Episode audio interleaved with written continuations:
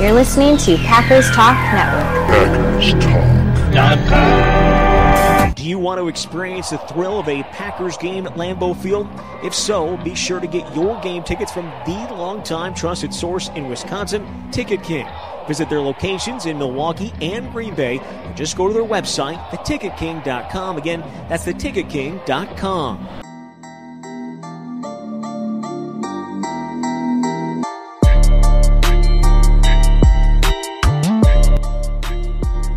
heard you missed me. I'm back. And with that, I'd like to welcome you to a special Packers Potpourri episode of Lemps Talking Pack. I am your host, Chris Lempesis, coming to you once again from my basement Packer room in my home in Milwaukee, Wisconsin, here to dive into a mixed bag of topics regarding our beloved green and gold. Oh, yeah, I'm going all over the place in this one, folks.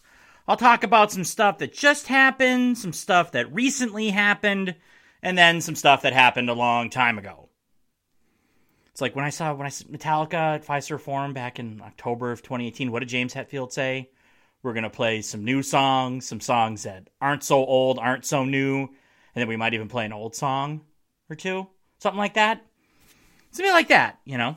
So if you're keeping score in the first minute, I've referenced Van Halen and Metallica, so I should show you a little bit about my musical taste.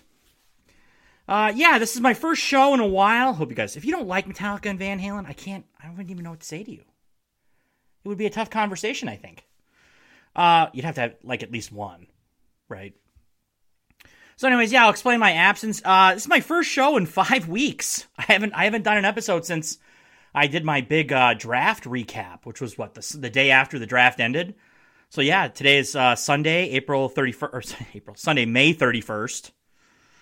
So, you know, with this lockdown, it's hard to, you know, know which day is which and which month, forget all that shit. But yeah, uh, I said at the end of that episode, which again was the day after the draft concluded, that I was going to take a break. I thought it would be like two or three weeks. It ended up being five. I did a lot of draft stuff. You know, I did like, what was that, like five episodes in like a week and a half? That's a lot for a guy who does a whopping one episode a week during the season. So, you know, that's tough. that was a lot of lemps. Figured I'd give you guys a break to come down from all the lemps that I was giving you. Um, but it was a longer break than I anticipated. You know, a big reason there just wasn't much going on. There still isn't, you know. They're in the virtual off season. We don't have any idea really what goes on uh, during that stuff. So, you know, and I, have never been a big, if you follow me on Twitter, you know, I've never been a big OTA play by play guy, a mini camp play by play guy. It's, I feel like so much of that stuff is overrated, anyways. Which led me to create the Brandon Underwood Brandon Underwood Memorial Award winner, which I'll explain that in a minute. But you know, yeah, so just not much going on. And it, it felt like I was kind of waiting for something to happen and waiting for something to happen. And I thought, it got to a point about a week ago, I was like, ah, screw it. You know what? I'll just do kind of a potpourri thing. I've got one big idea. I talked, when I mentioned a little while ago about some stuff that happened a long time ago, a big chunk of the show is going to be me going down a wormhole into an alternate reality. And if you're a little confused, don't worry, it'll make sense when I get to that point. I hope you guys enjoy this as much as I did creating it because I think it, it it was pretty, I had a I had a good time creating it. So, anyways, uh, yeah, the Brandon Underwood Memorial Award winner. If you remember the 2010, you and, and I don't blame you if you don't. The 2010 OTAs mini camps were just dominated. Twitter was still fairly a new thing for Packer Nation.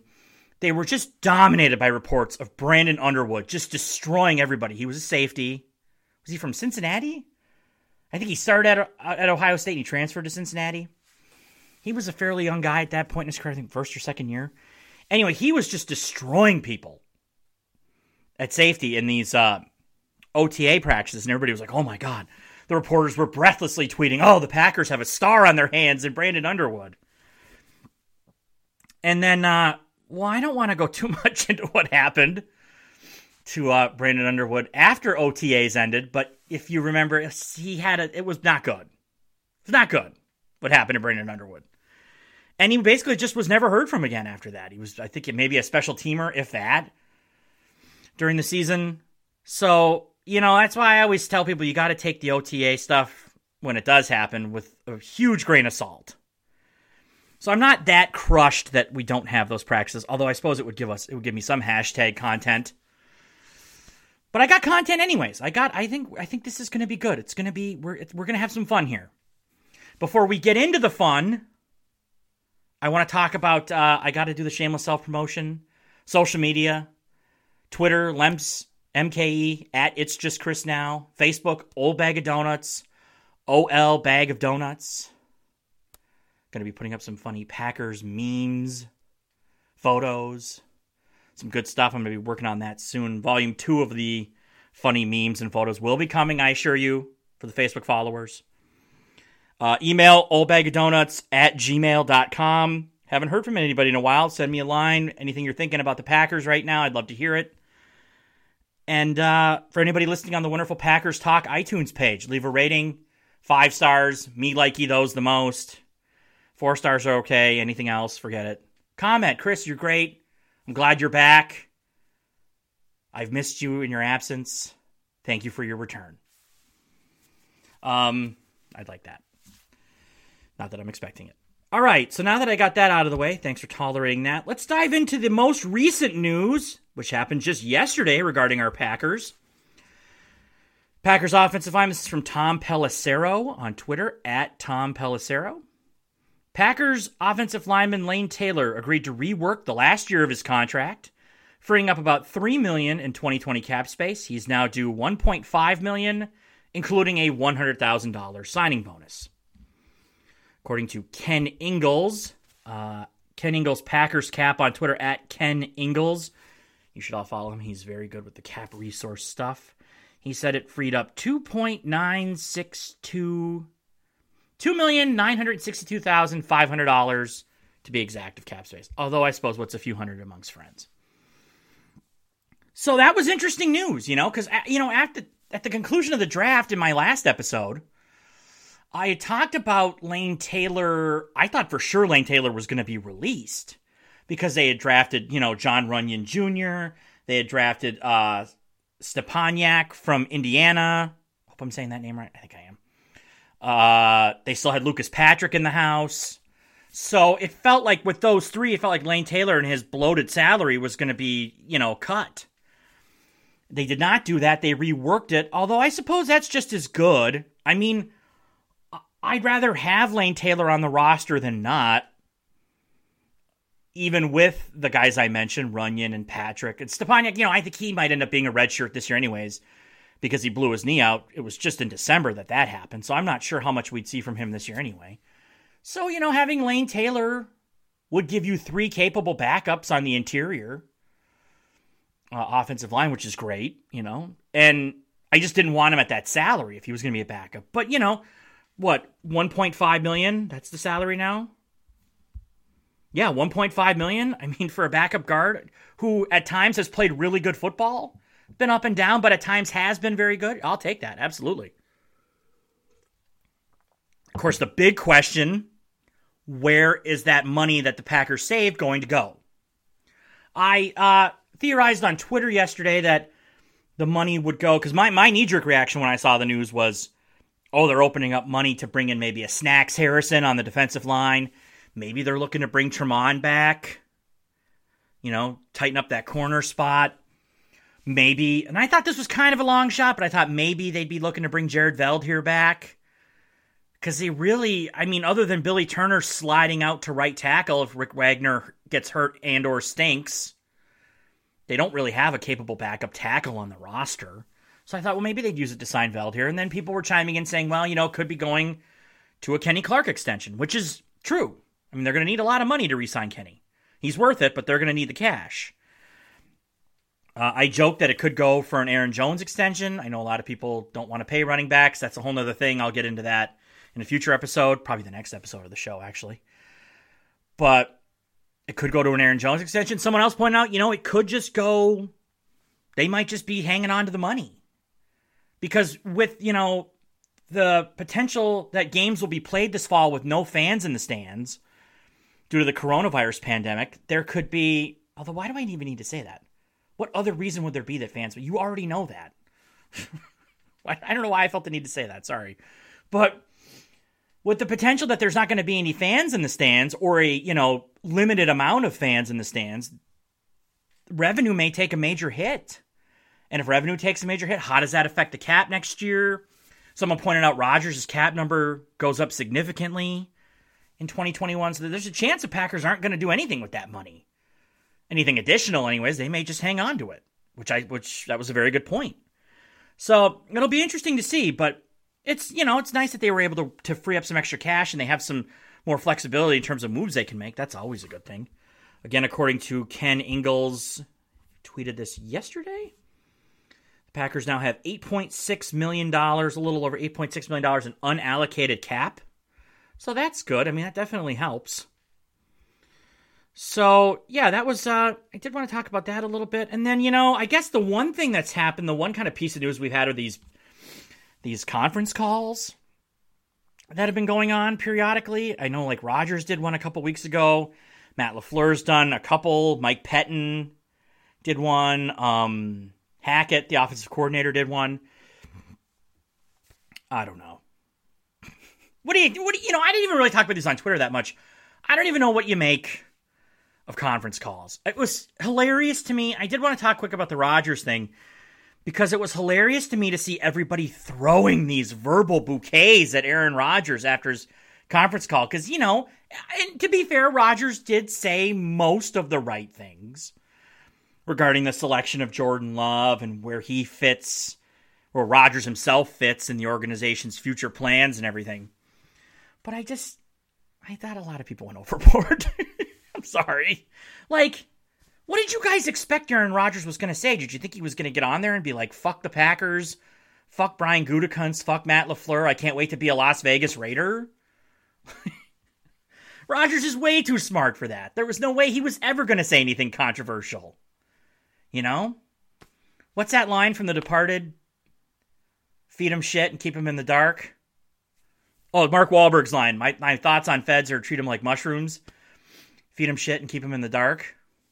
I mean, that's kind of Aaron Rodgers. He's not going to say anything interesting. Come on.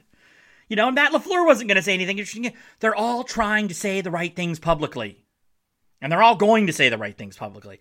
I'd be stunned if anybody, at least at this point in the offseason, says anything controversial. They're not going to.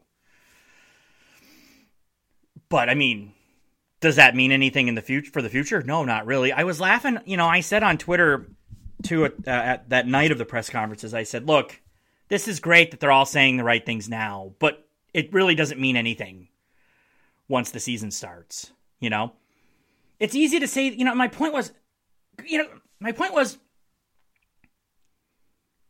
they haven't played any games yet. Rodgers hasn't really been around Jordan Love. He hasn't been around Matt LaFleur.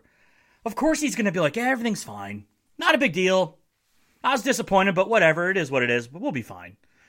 He hasn't been around. How is he going to feel when they get on the practice field and he sees Jordan Love getting, because you know Love's going to get a lot of attention from Matt LaFleur and Hackett and the, and the coaching staff because they're trying to groom him and get him ready. How is Rodgers going to feel then? That was the point I was trying to make, you know?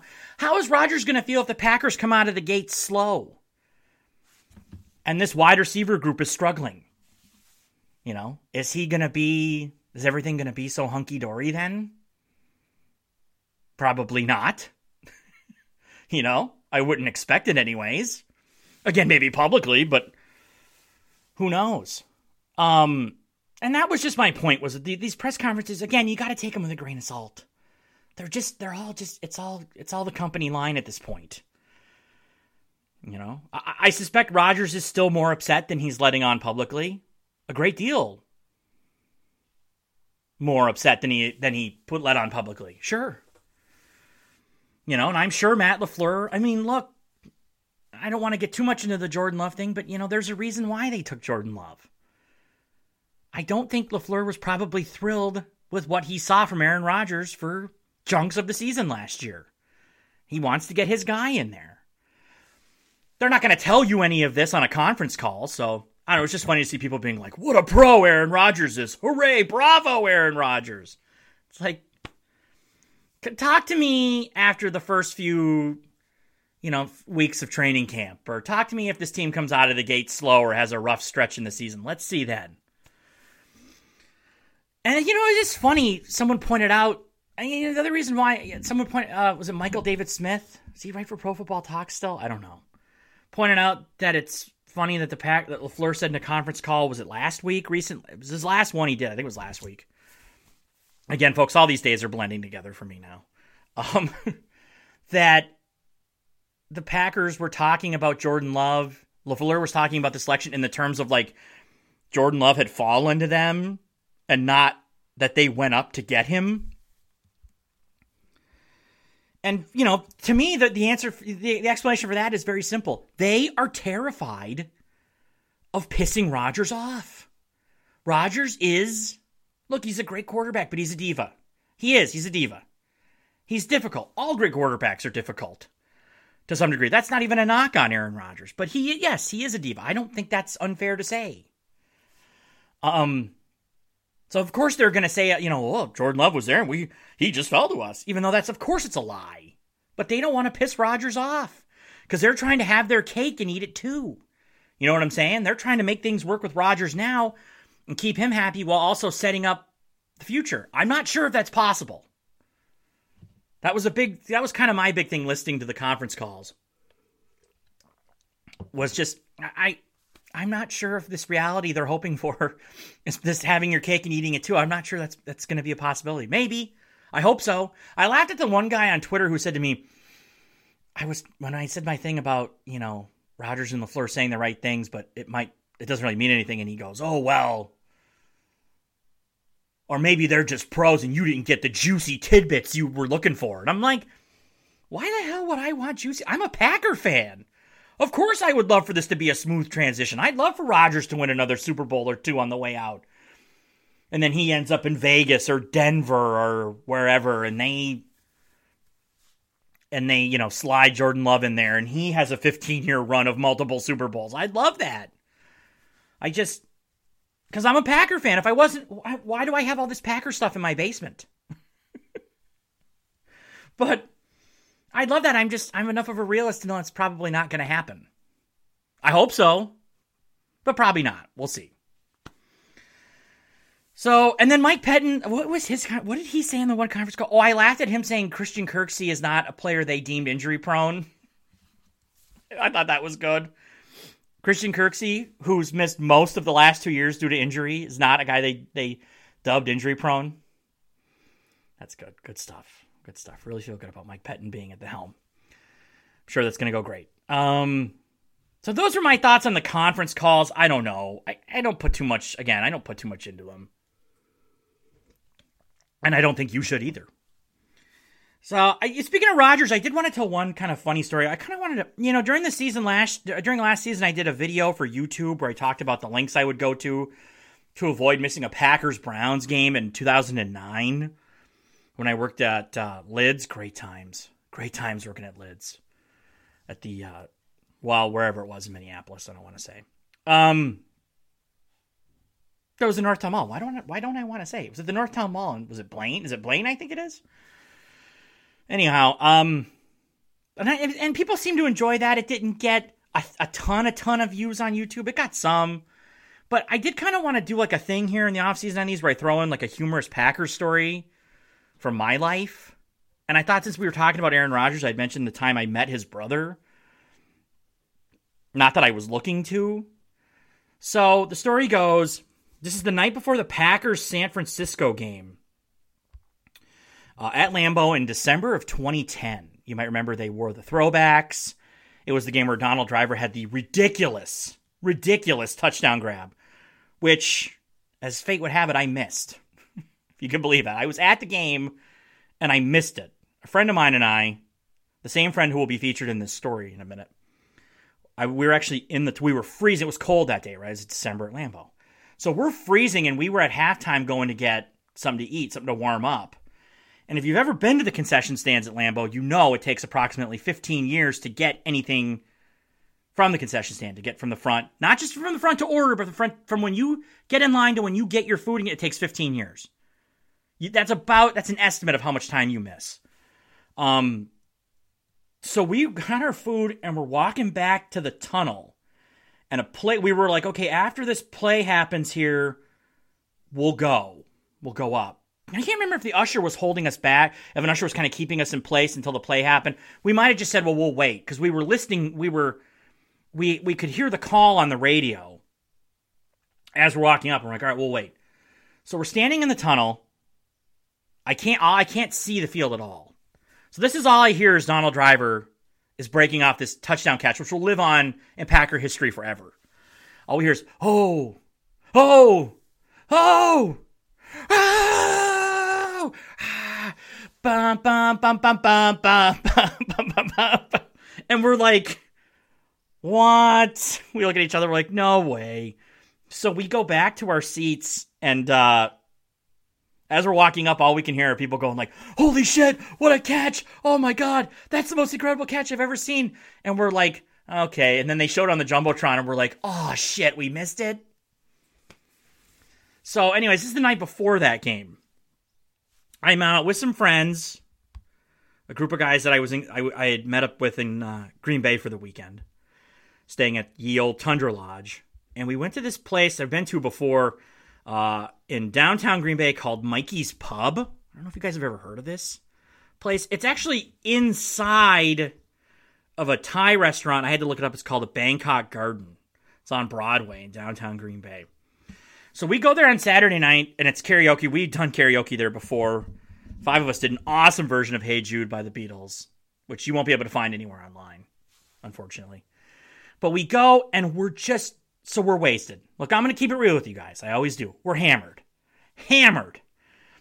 And one of my friends points out, "Oh, hey, that guy over there. I think that's is that Aaron Rodgers' brother?" And I look over and I'm like, "Oh yeah, it's his brother Luke, his older brother." And you know, one of my buddies, again, the friend I went to the game with, or kind of a former friend now, but regardless, he goes, he's hammered. He goes, "Come on, dude, let's go, let's go talk to Rodgers' brother." And I'm like, why? I don't want to go talk. What do I care about Aaron Rodgers' brother? You know, no disrespect, but like, doesn't make any difference to me. And we had the blog then, Adam Jean and I, Old Bag of Donuts. And he's going, come on, Old Bag of Donuts, let's go. You could write about it for your website. And I'm like, dude, I don't want to go talk.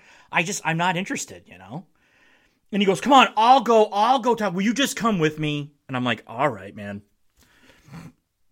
So we start walking over to where Rodgers' brother is and we we're walking. I'm behind him. The place is packed, packed. Um, we're going. We're walking over there, and I'm behind him. We're weaving our way through the crowd, and he pulls this move. I don't know if you've ever seen anybody do this. Right before we get to Rodgers' brother, he he breaks off into the crowd, slides to my left and behind me and by the time I can look back and I keep I'm I'm continue to walk. By the time I look back, I'm like, dude, what are you doing? I turn, Luke Rodgers is right in front of me. So I'm like, shit. And he kind of just looks down, he's like, What's going on, fellas? And we're like, Hey, and I'm like, Oh, hey man. Cause you know, I did I didn't know what to say, you know? But he ended up being a good dude and we talked to him for I don't know, five minutes, ten minutes, whatever, and he was cool and it was a good time. But yeah, I just remember looking at my buddy. I was like, I am never. I I don't know why I trusted you for that to be any different. And he's like, I don't know what you're talking about, man. But he totally he screwed me, you know. Because I was just gonna go over there and be like, like moral support. Where he was like, Hey, man, are you Aaron Rodgers' brother? I wasn't gonna say anything, and then I get pushed to the front. Can you believe that shit? Okay, so anyways. Hope you enjoyed that, sir. I'm to tell more of these. I've got some funny Packers stories, or they're funny to me, anyways. I hope they're funny to you guys. Hell, I don't know. But okay, so now I'm at 24 minutes. I got to get going on this. All right, so follow me, if you will, into an alternate reality. Adam and I did this a long time ago on the old Old Bag of Donuts show. We did a what if Aaron Rodgers had never been drafted. And it was, I think, our most popular show, our second most popular show that we ever did. Thousands and thousands of listens. No shit. I'm not lying. No shit. So, and I was like, I always wanted to do another one because I had so much fun doing that with him. And I thought, you know what? I've been, for a long time, been kicking around the idea of like, what would I do? And then a couple weeks back, SB Nation, a few weeks ago, tweeted about if you could go back and change one moment in the history of your favorite team, what would it be? And I know a lot of Packer fans talked about the NFC Championship game in Seattle.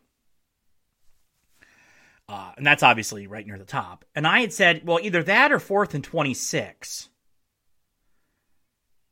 And then I started thinking about it. And I was like, wait a minute, why don't I just do that? I should just do what if fourth and 26 had never happened? Yeah. So that's what I'm going to do right now. So again, follow me, if you will, down a wormhole into an alternate reality where fourth and 26 never happened. So, fourth and 26, I should put the t- Twilight Zone music. So, the first thing, obviously, if fourth and 26 never happened, the Packers would have defeated the Philadelphia Eagles in the 2004 NFC Divisional Playoff game for the 2003 season. They would have defeated the Eagles at the Linc in Philly and advanced to Carolina for the NFC Championship game. Now, in the reality that we know, the Eagles lost that game 14 to 3. What fate would the Packers have what would what would have happened to the Packers had they gone to Carolina? Great question. Glad you asked. The Packers would have been rolling. Now remember everything about where that team was right? Well, hang on. Let me get to that. I think with yes, I think they no, I will talk about now. Yes, I think they would have. Maybe that's because I believe in the team of destiny thing or whatever. You have to remember where the Packers were at that point. They it didn't even look like in mid-December that they were going to be a playoff team that year in 2003. Then we have the tragic passing of Brett Favre's father, which leads to the all-time Monday night performance against the Oakland Raiders. Packers then get in the playoffs. Josh McCown to Nate Poole, week 17. Cardinals knock the Vikings out of the playoffs. No. The famous Paul Allen call from KFAN in Minneapolis. And then the Packers beat the Seahawks in the wild card round at Lambeau on the famous Al Harris walk off interception in overtime. Matt Hasselbeck, we want the ball and we're going to score. Well, someone scored, Matt. It just wasn't you. So by the time they had won that game in uh, against the Seahawks, there really was a team of destiny thing kind of rolling for this Packers squad. And I think now maybe I I probably am a bit too much of a believer in that stuff, but yeah, I think they would have rode that wave into Carolina, and I think they would have won. That team had a really that team was an awesome. That was an awesome offense. Ahman Green, I think it's at the time, it was the sixth or seventh best season a running back had ever had. I think even now it's like the eighth or ninth best season a running back has ever had. Ahman Green, Javon Walker, Donald Driver, Turd Ferguson, Bubba Franks, Favre at the controls.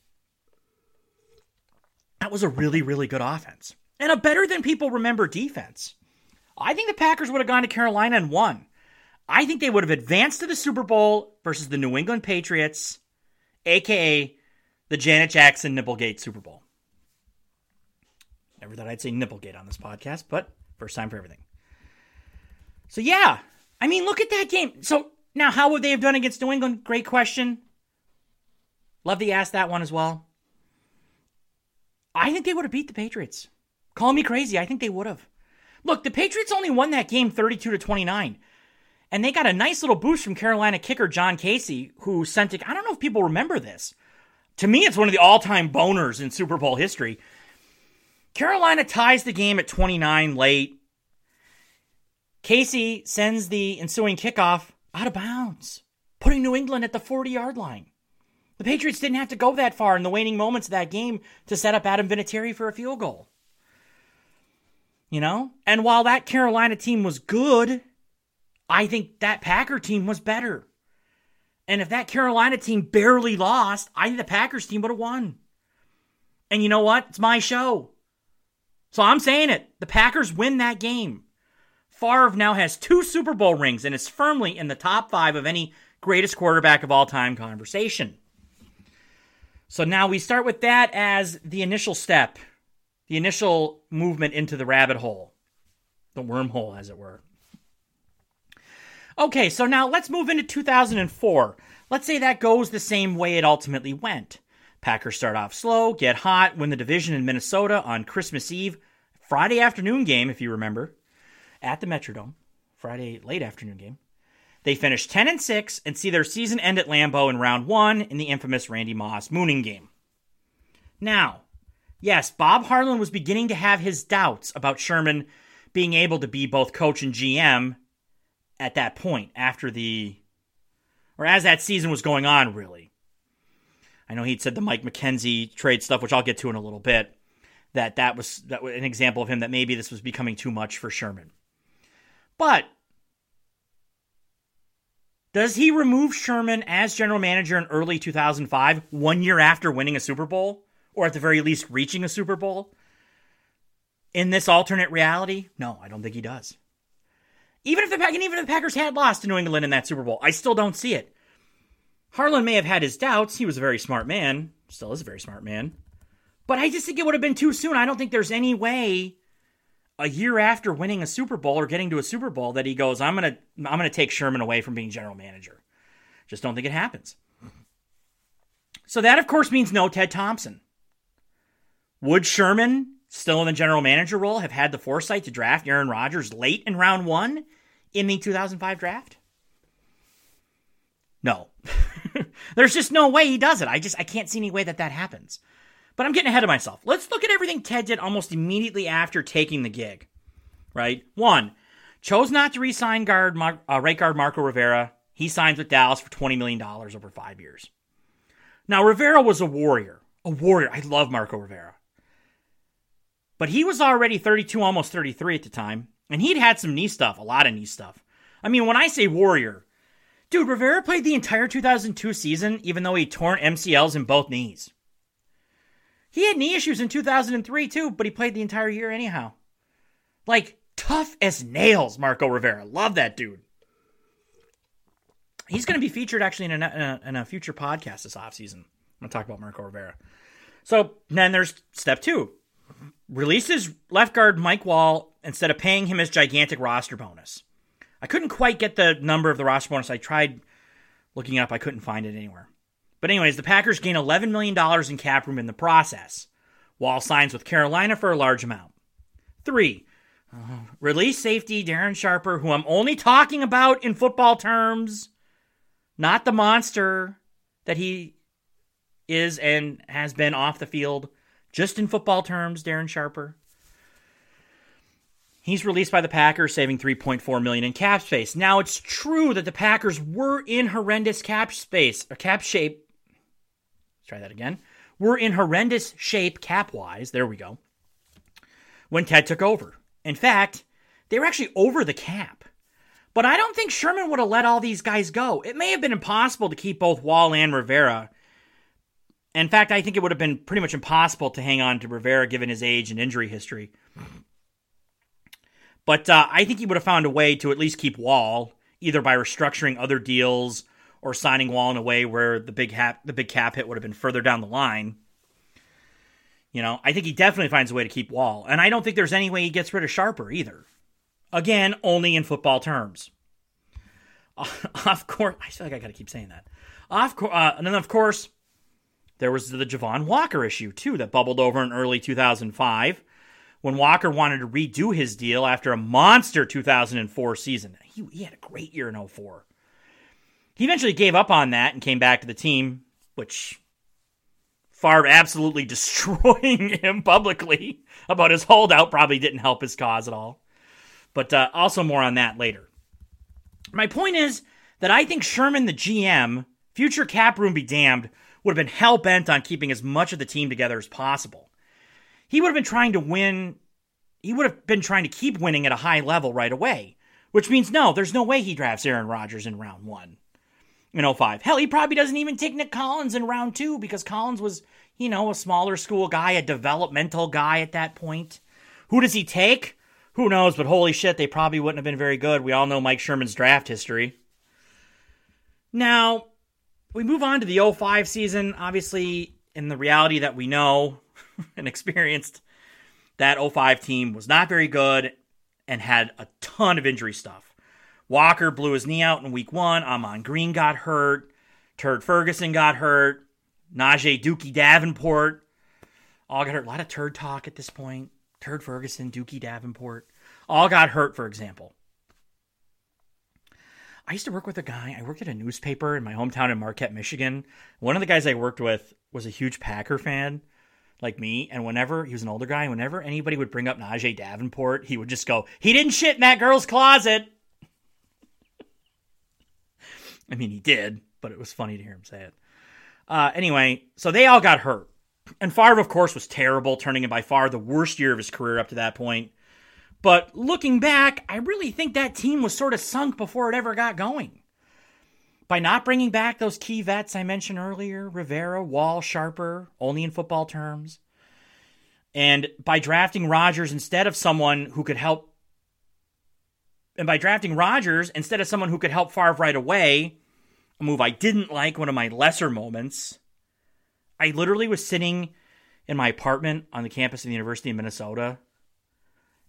I was getting ready to go to this banquet. I worked for my college newspaper. And we were going to this pre party thing before the banquet. So I was pre drinking for the pre party, or getting ready to. And, you know, in the moments leading up to the pick, they're showing Rodgers, and it's like, oh, this is going to happen. And I'm like, oh, don't do it, don't do it. And, you know, with the 24th pick, 25th pick in the 2005 draft, the Green Bay Packers select Aaron Rodgers. I literally by myself opened a 40 in my apartment and said, to the death of the franchise, and started slamming the 40. Not, see, but I'm honest at least, right? A lot of Pack, every Packer fan now tells you they love the Rodgers pick. It's bullshit. I would guess at least 60 to 70% of the fan base hated that pick. Worked out brilliantly. But hey, I'm being honest about it. I didn't like it at the time. What do I know? I thought Ryan Leaf was going to be a better quarterback than Peyton Manning. What do I know? Anyways, so by drafting Rodgers instead of someone who could help Favre, it just, you know, it felt like that team was kind of doomed to fail, like even during training camp.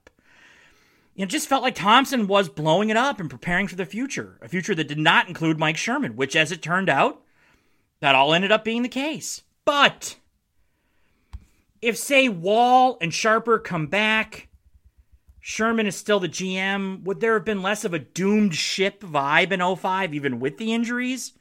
I say yes. I say yes. Now, I don't think that was going to be a playoff team, but I don't think they're a 4 and 12 team either. Go back and look at how many close games they lost. A boatload of close games. My guess is they would have been closer to a 7 and 9 or 8 and 8 team. Does Sherman then get removed as general manager in early 2006? Roughly 2 years after winning or at least making a Super Bowl? Because again, 4th and 26 never happened? Honestly, no, he probably doesn't. Now, in that 2006 offseason, there were a ton of contract decisions to be made. The first big one would have been Walker. See, I told you I'd get to this. I think Sherman would have paid him, unlike Mike McKenzie, who, as we remember in the 2004 offseason, wanted to be traded if he wasn't given a new contract.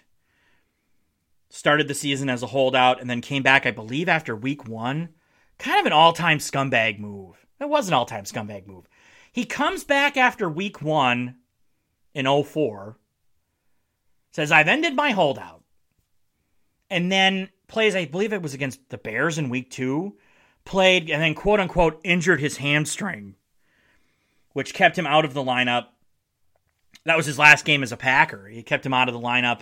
And then it was week five or week six, right around the trade deadline. Sherman traded him to New Orleans for uh, a second round pick. That was it. Did that end up being Nick Collins? It was either Nick Collins or Terrence Murphy, uh, was who they used that pick on. But and then McKenzie, in an all-time scumbag move, at his like, at his introduction introductory presser as a Saint, and they're like, "Oh, how's your hamstring?" And he's like, "Feels great. I'm ready to go Sunday." you know, all but admitting that he basically faked the injury to continue to get checks as a Packer until they could trade him. I like I, I you know I like Mike McKenzie up to that point, but all-time dick move. Screw him. So, anyways, I do think Sherman would have paid Javon Walker, unlike McKenzie. And of course, by doing so, paying Javon Walker, that would have meant he couldn't pay a bunch of other guys. He would have had to pick and choose from quite a list. It was really a list. I mean, Ryan Longwell, Mike Flanagan, Aaron Kampman, Ahman Green. That's that's a that's a huge list of impending free agents, really important players. And since remember now, he's still paying Mike Wahle and Darren Sharper and now Javon Walker, in addition to the other high price talent on the team. Could he have kept maybe more than one or two of those guys? Seems unlikely. You know, I, I think he probably keeps Green and maybe Flanagan and then Longwell, who, you know, I don't even want to talk about Ryan Longwell. Screw him. um, Ryan Longwell and Aaron Kampman, they probably both walk. Maybe Flanagan, Longwell, and Kampman are all gone, and maybe he's only able to bring back Ahman Green. Who knows? But they would have lost quite a few key contributors. And then when you factor in another lackluster 06 draft by general manager Mike Sherman, I'm guessing here, but that feels safe, huh? I think 2006 is when we really would have really seen a significant downturn for the team. Two more bad drafts from Sherman in this alternate reality, the 05 draft and the 06 draft, coupled with his disastrous 2004 draft. Go look that one up. And it's just hard to see the Packers staying competitive, even with a group of talented holdovers that would have included Favre, Walker, Driver, a good part of that offensive line, etc. Three bad drafts in a row is just too hard to get away from for any team. And my guess is that 2016 would have been, you know, 6 and 10, 7 and 9 kind of team. Except they wouldn't have any injury excuses like in 2005. So now it is at this point in early 2007 that I think Sherman is relieved of his duties as general manager. Whether or not that 2003 team had won it all or simply made the Super Bowl. So think about early 2007 now. Harlan's getting ready to retire as president of the team president of the team, he would have wanted to hire someone who could guide the ship after he left. Who would that have been? I have no idea. I tried finding a list of general managers hired in 2007 and I got nothing. I looked for hours, days trying to find it. I couldn't find shit. It's like everything after 2008 is just deleted from the internet. I don't understand that. Even if I had, I don't know who they would have picked. who knows? But yeah, there would have been a new GM. And regardless of how 2007 went, probably wouldn't have been that good, I don't think, as the Packers would have been stuck for at least one more year with an aging, expensive team and, again, those bad drafts. I think Sherman would have been fired at the end of the 2007 season. So early, so late 2007, early 2008, he would have been canned. So regardless of whether or not he wins the Super Bowl in that 03 season, Super Bowl in 2004, he would have been given four years, which to me seems about right. You know, it's maybe a little short for a Super Bowl winning head coach. Four seems right if he had lost the Super Bowl. Plus, you know, you have to factor in the whole Brett's running out of time thing, which would have sped up the firing process, I believe. So now this is where we get fun. This is where it gets fun. Or weird. Who would have been the new head coach? Well, I'd love to tell you it would have been John Harbaugh, hired by the Baltimore Ravens before the start of the 08 season. My guess is the Packers wouldn't have been that forward thinking. Remember, that was kind of a people kind of looked at that hire a little a little funny. The late Tony Sparano, Mike Smith, and Jim Zorn were the other coaches hired during that offseason, respectively. I don't think the Packers would have hired any of them either. Here's a name. Are you ready for this? This is where it gets this is where shit gets weird. How about Brian Billick? Fired by the Ravens after the 2007 season in order to hire John Harbaugh. Perhaps the Packers bring him in? Going off the premise that he had already won a Super Bowl before, which would have been beneficial in terms of trying to get Favre one more ring, selling Favre on that, and maybe Favre would have put in a good word or Favre would have had good memories of him since Brett remembered him from the days guiding those dominant Vikings offenses in the late 90s. I feel like Favre would have liked that hire, don't you? So imagine that Brett Favre and Brian Billick in Green Bay. I think that would have happened. Now, there's a flaw here in that Billick never got another job after the Ravens fired him.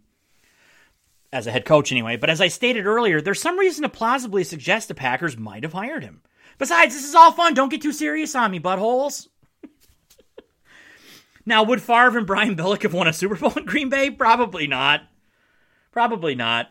Favre would have would have uh, only really had 2008 and 2009 with Billick at the helm before the wheels came off, as we saw in his final year in Minnesota. So now, in this alternate reality, we're at the end of the 2010 season. We're in 2011. Favre has retired as quarterback of the Packers after a bad 2010 season, leaving the Packers with most likely a high pick in the 2011 draft. Not high enough to get Cam Newton, sadly. So Green Bay is likely stuck with oh, the list. Jake Locker, who I really like Locker coming out of Washington. Oops. Again, shows what I, I don't know shit. Blaine Gabbert, Yo Gabba Gabbert, or Gulp, Christian Ponder? Now, things worked out a little bit better with the round two quarterbacks. Maybe they would have waited till round two and ended up with an Andy Dalton or a Colin Kaepernick. Either of those would have been better than the trio of Locker, Gabbert, Ponder.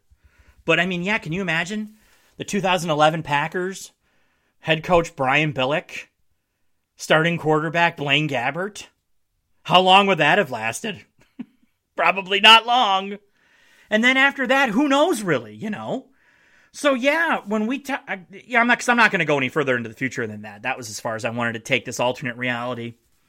So yeah, when we talk about flashpoints, you know, major forks in the road for the franchise over the past 25, 30 years, we talk about stuff like the drafting of Tony Mandarich, right? Trading for Brett Favre, signing Reggie White, drafting Aaron Rodgers.